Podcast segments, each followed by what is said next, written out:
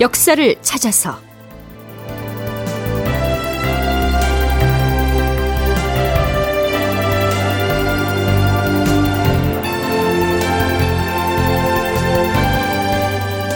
제 934편. 선조는 다시 몽진 카드를 만지작거리고 극본 이상락 연출 최홍준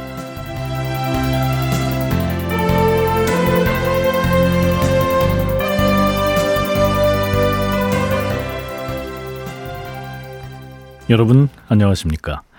역사를 찾아서의 김석환입니다.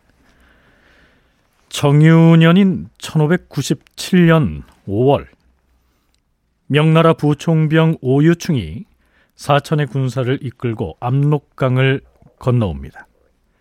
그 얼마 전에 부총병인 양원이 역시 사천여 명의 군사를 거느리고 와서 전라도 남원으로 내려갔기 때문에 오유충의 군대는 조선을 지원하러 온 명나라군의 제2진인 셈이지요. 그런데요. 오유충은 두 건의 외교 문서를 지참하고 있었습니다. 하나는 명나라 황제인 신종이 일본의 풍신수길에게 보내는 자문이었고요. 또 하나의 문건은 넉 달쯤 뒤에 조선으로 건너올 명나라의 어사 양호가 일본의 소서행장에게 미리 보낸 경문이었습니다. 명나라의 황제가 풍신수길에게 보낸 자문은 지난 시간에 그 일부를 소개했지요. 그 뒷부분을 이어서 좀 더 들어보겠습니다. 짐은 너희 나라 일본의 여러 섬을 지배하는 우두머리들이 틈만 나면 너 평수길에게 보복할 생각을 하고 있다고 들었다. 이럴 땐 너는 백성들의 마음을 안정시킬 생각은 하지 아니하고 사나운 장수들에게 군사를 거느리게 하여 다른 나라로 파견을 하다니 참으로 어리석구나. 만일 하루아침 사이에 일본의 여러 섬에서 내란이 터지는 날에는 가등청정을 비롯한 여러 장수들이 제각각 임금이 될 것을 꿈꿀 터이니 그들이 어찌 너의 부하로 오래 남아 있으려 하겠느냐? 이치로 보나 형편으로 보나 너는 빨리 싸움을 그만두고 조선과 좋은 관계를 맺어야 할 것이며 명나라의 위엄에 의지하여 여러 섬들의 혼란을 진압하는 것이 차라리 나을 터이다.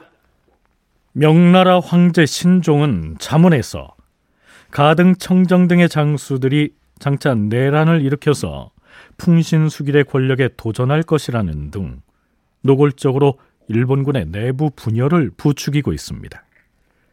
부하들에 의해서 쫓겨나기 전에 조선에서 군대를 거둬서 철수를 하라. 이런 얘기죠. 짐과 중국 조정은 너와 조선을 다 같은 신하로 보고 있으며 절대로 한쪽에 치우치는 일은 없을 것이다. 그런데 평수길 네가 만약에 스스로 뉘우침이 없이 군사를 동원하여 조선을 친다면 우리는 당연히 너의 일본군을 쳐부술 것이다.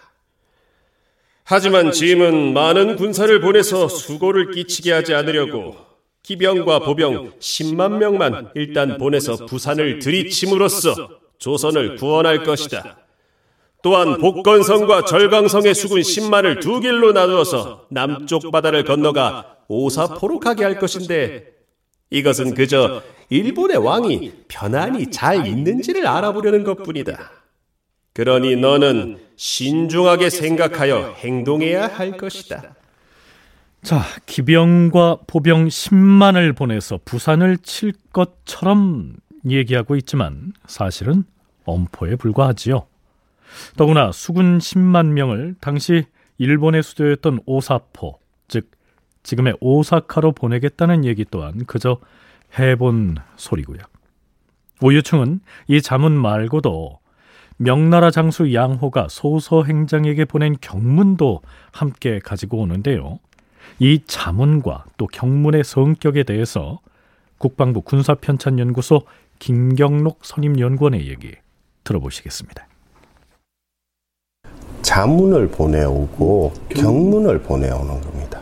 그러면 이거는 무슨 말이냐면 황제의 명의로 황제 이름으로 발급되는 문서가 아니고 실제 관부에서 예부, 병부 아니면 지금 오유충이나 아니면 이 당시의 경약은 군문을 형성을 합니다. 이것도 하나의 관부가 됩니다. 이 관부에서는 뭘 발급할 수 있다? 자문이라고 하는 문서를 발급합니다. 그래서 여기에 보내온 게 자문입니다. 또 하나가 이제 그 군문에서 상대국에다가 상대 병력에다가 보내는 것이 뭐다 경문이라고 하는. 근데 이 경문은 두 가지가 있습니다. 하나는 상대에게 겁을 주기 위한 경문도 있지만 또 하나는 아군에게 보내는 경문이 있습니다. 앞에서 풍신수길에게 보낸 자문을요. 편의상 명나라 황제의 목소리로 전하는 형식을 취했습니다만 실제로는 조선에서의 전쟁을 수행하는 명나라의 군사 당국, 즉 군문에서 황제의 명의를 빌려서 발급한 것이다. 뭐 이런 설명입니다.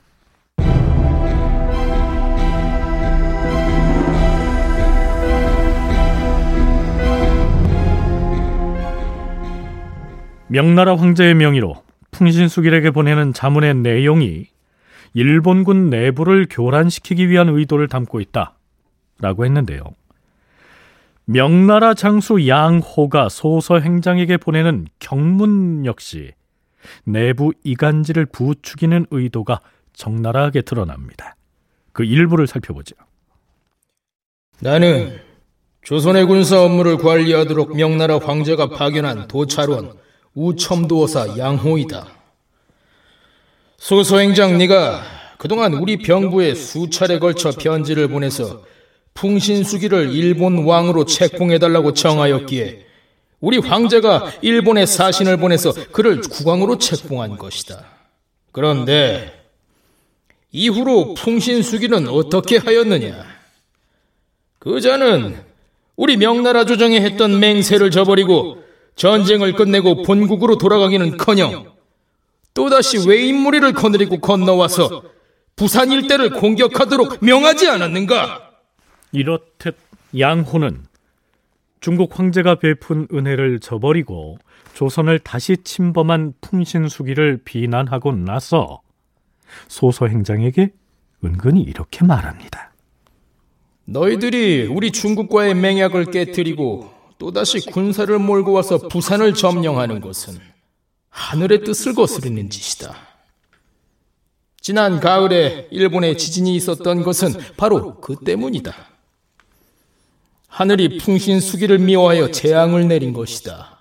그런데 너 소소행장은 대장부로 태어나서 어찌 우리 중국과 결탁하여 일본의 왕으로 책봉받을 수가 있음에도 그리하지 아니하고 늙어서 거의 죽어가는 풍신수길 한 사람만을 받들려고 하는 것이냐? 명나라 쪽에서는 풍신수길에게 침략 행위를 그만두도록 엄포를 놓는 황제 명의의 자문을 보낸 데 이어서 또 소서 행장에게는 풍신수기를 타도하도록 회유하는 경문을 보낸 것인데요. 자, 이 시기 명나라에서 왜 이런 전략을 구사하는 것인지 국방부 군사편찬연구소의 김경록 선임연구원과 순천대 이욱 교수의 얘기 차례로 들어보시겠습니다. 이 경문의 내용이 재밌습니다. 경문이라고 하면 너 이제 혼나라고 하는 이야기가 아니라 너가 살려고 하면 기본적으로 도요토미 히데요시를 제거를 하고 너가 왕이 되는 것이 오히려 더 낫지 않느냐라고 하는 내용의 경문입니다. 즉 회유 경문이라고 할 수 있습니다. 그래서 실질적으로 오유충이 가져온 거나 명나라 장수 양호가 고니시에게 보냈던 경문 같은 경우는 명나라와 명나라 군대가 명군이 일본군에 대해서 시행했던 반간책, 이간책의 하나의 어, 전술적인 형태라고 볼 수 있습니다. 도요토미 히데요시가 강화할 때 내세운 조건 중에 하나가 일본 국왕으로 책봉한 거였잖아요. 근데 그 도요토미 히데요시가 그걸 걷어차고 재침을 하니까 그러면 도요토미 히데요시 너 말고 고니시 유키나가 너를 일본 국왕으로 책봉할 테니까 네가 책임지고 침략을 막거나 하라 이런 거죠. 그러니까 하여튼 그 명나라의 기본적인 입장은 어떠한 방법을 써서라도 쉽게 말씀드려서 반관계를 쓰든 아니면 도요토미 히데요시를 달래든 어떤 방법을 쓰든 가급적이면 전쟁하지 않고 휴전협정을 맺는데 일단 주 목적이 있었던 게 아니냐 이렇게 생각된다는 거죠. 그러니까 일본이 그동안 일본 수군에게 번번이 패배를 안겨주었던 이순신을 삼도 수군 통제사의 자리에서 끌어내리기 위해서 요시라를 내세워서 반간계를 썼다면 명나라에서도 자문과 경문을 보내서 일본군의 내부 분열을 노리는 계략을 쓰려고 한 것이다. 이러한 얘기입니다.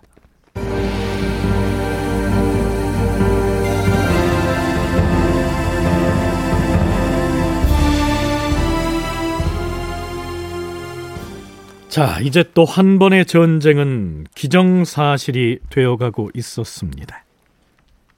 삼남 지방은 물론이고 중앙 조정에도 전쟁의 위기감이 감돌고 있던 청유년 6월 18일 선조는 대신들을 정릉동 별전으로 부릅니다. 여기서 말하는 정릉동은 지금의 서울 중구 정동을 일컫습니다.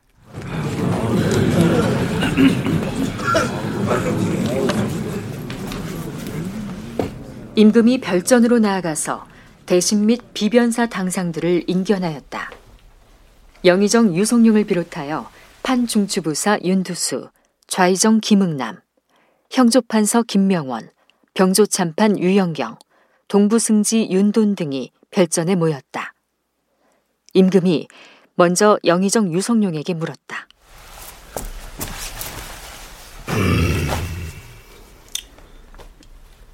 지금 남쪽에서 공격을 준비하고 있는 외적의 형세가 심상치 않다. 물론 명나라에서도 전쟁을 지휘할 도동 마귀와 경리 양호를 곧 우리나라에 파견할 예정이다. 허나 중국군이 온다 해도 외적을 꼭 토벌한다고 기약하기는 어렵다. 군량 문제도 있고 해서 일이 매우 어렵게 되었다. 이것은 과인의 생각인데 마도독과 양경리가 오기 전에 중전을 피난시키고자 한다. 영상의 생각은 어떠한가? 선조의 입에서 나온 첫 마디가 뜻밖에도 중전을 피신시키겠다 하는 얘기였습니다. 더구나 조선에서의 전쟁을 총지휘할 명나라의 도독 일행이 서울에 도착하기 전에 왕비를 서둘러서 피난시켜야 한다. 이렇게 말하고 있는데요. 물론 영의정 유성룡은 찬동하지 않지요. 전하, 우리 조정에서 어떤 움직임을 보이는지 그 동정을 중국의 장수들이 모를 리가 없사옵니다. 이러한 때 왕실의 가족을 가벼이 움직여서는 아니되옵니다. 음, 듣자 하니 남쪽에 몰려와 있는 외적은 그 수가 10만이나 된다고 했다. 그 10만 대군이 곧 호남과 호서 지방을 유린할 계획을 갖고 있다 하지 않았는가? 지금 양원 총병이 남원으로 내려갔고 오유충 총병이 충청도를 지키겠다고 하지만 그들이 어찌 왜군들을 막을 수 있겠는가? 임진 전란이 터지던 초기에 조승은 총병이 불리하다 싶으니까 평양을 빠져나와 하루 만에 가산까지 도망쳐버렸던 것을 기억하지 못하는가? 중국군은 믿을 것이 못 된다. 양원 총병의 군사들 역시 군율이 엉망이어서 조승훈이 했던 것처럼 스스로 도망을 쳐놓고는 그 허물을 우리나라에 돌린다면 어떻게 할 것인가? 마도독이 거느리고 올 군사도 마찬가지다. 양 총병이 남원을 지키겠다고 큰 소리 치는 것도 다 거짓말이다. 예, 전하.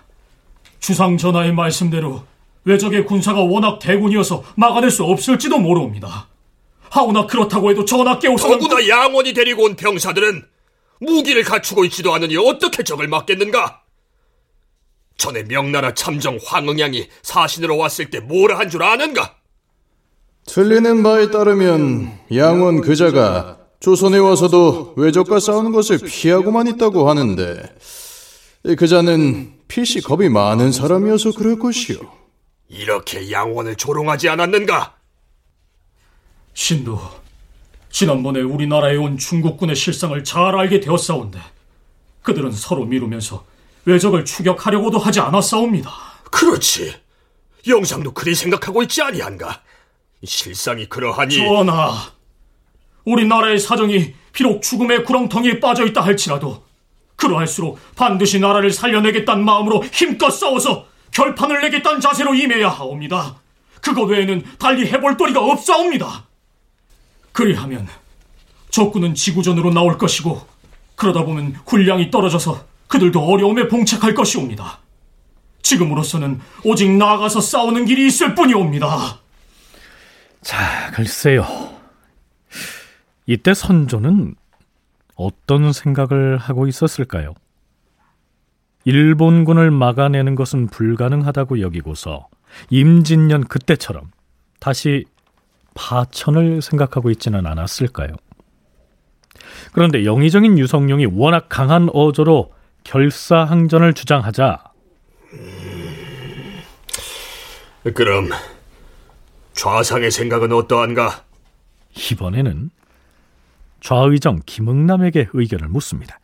전하, 만일 중전마마와 옹주들이 가벼이 거처를 옮기시면 도성 안에 사는 백성들은 반드시 동요할 것이니 그 점이 매우 염려되옵니다.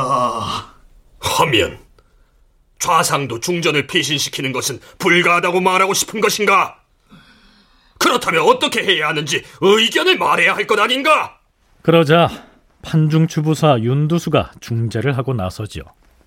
전하, 돌아가는 형세로 미루어 보건대 서쪽 지방이 먼저 괴멸될 가능성도 있사옵니다. 그쪽은 중국군이 줄줄이 압록강을 건너오고 있어서 그들에게 소용되는 식량을 마련하여 조달하기가 매우 어려운 실정이온데 얼마나 더 오래 지탱하겠사옵니까? 강화로 비난을 하면 형세상 편리할 듯도 하오나 충전마마를 강화로 보내시면 민심이 동요될까 그것이 걱정이옵니다. 헤아려서 조처를 해야 하옵니다. 그나마 평소에 유성룡 등과는 의견을 달리 해온 윤두수에게 일말의 기대를 걸었던 것 같은데요. 그마저도 자신의 뜻에 선뜻 동의해주지 않자 선조는 아주 꽤 많이 실망을 했던 것 같습니다. 실록에선 그 순간의 선조의 모습을 이렇게 적고 있죠. 임금이 길게 한숨을 쉬며 탄식하였다. 이렇게 되자 유성룡이 선조를 향해서 단도직입적으로 묻습니다. 전하께선 중전마마를 강화로 피난 나가게 하고 싶으십니까? 뭐 꼭 그렇다기보다는 일단 중전을 좋은 곳으로 나가 있게 하고 과인은 사정을 봐서 남쪽으로 내려가고 싶을 뿐이다. 과연 그럴까요? 사실은 선조 자신이 다시 몽진을 떠나고 싶어서 중전이나 옹주의 피난 얘기를 꺼낸 것이겠죠. 다큐멘터리 역사를 찾아서 다음 이 시간에 계속하겠습니다.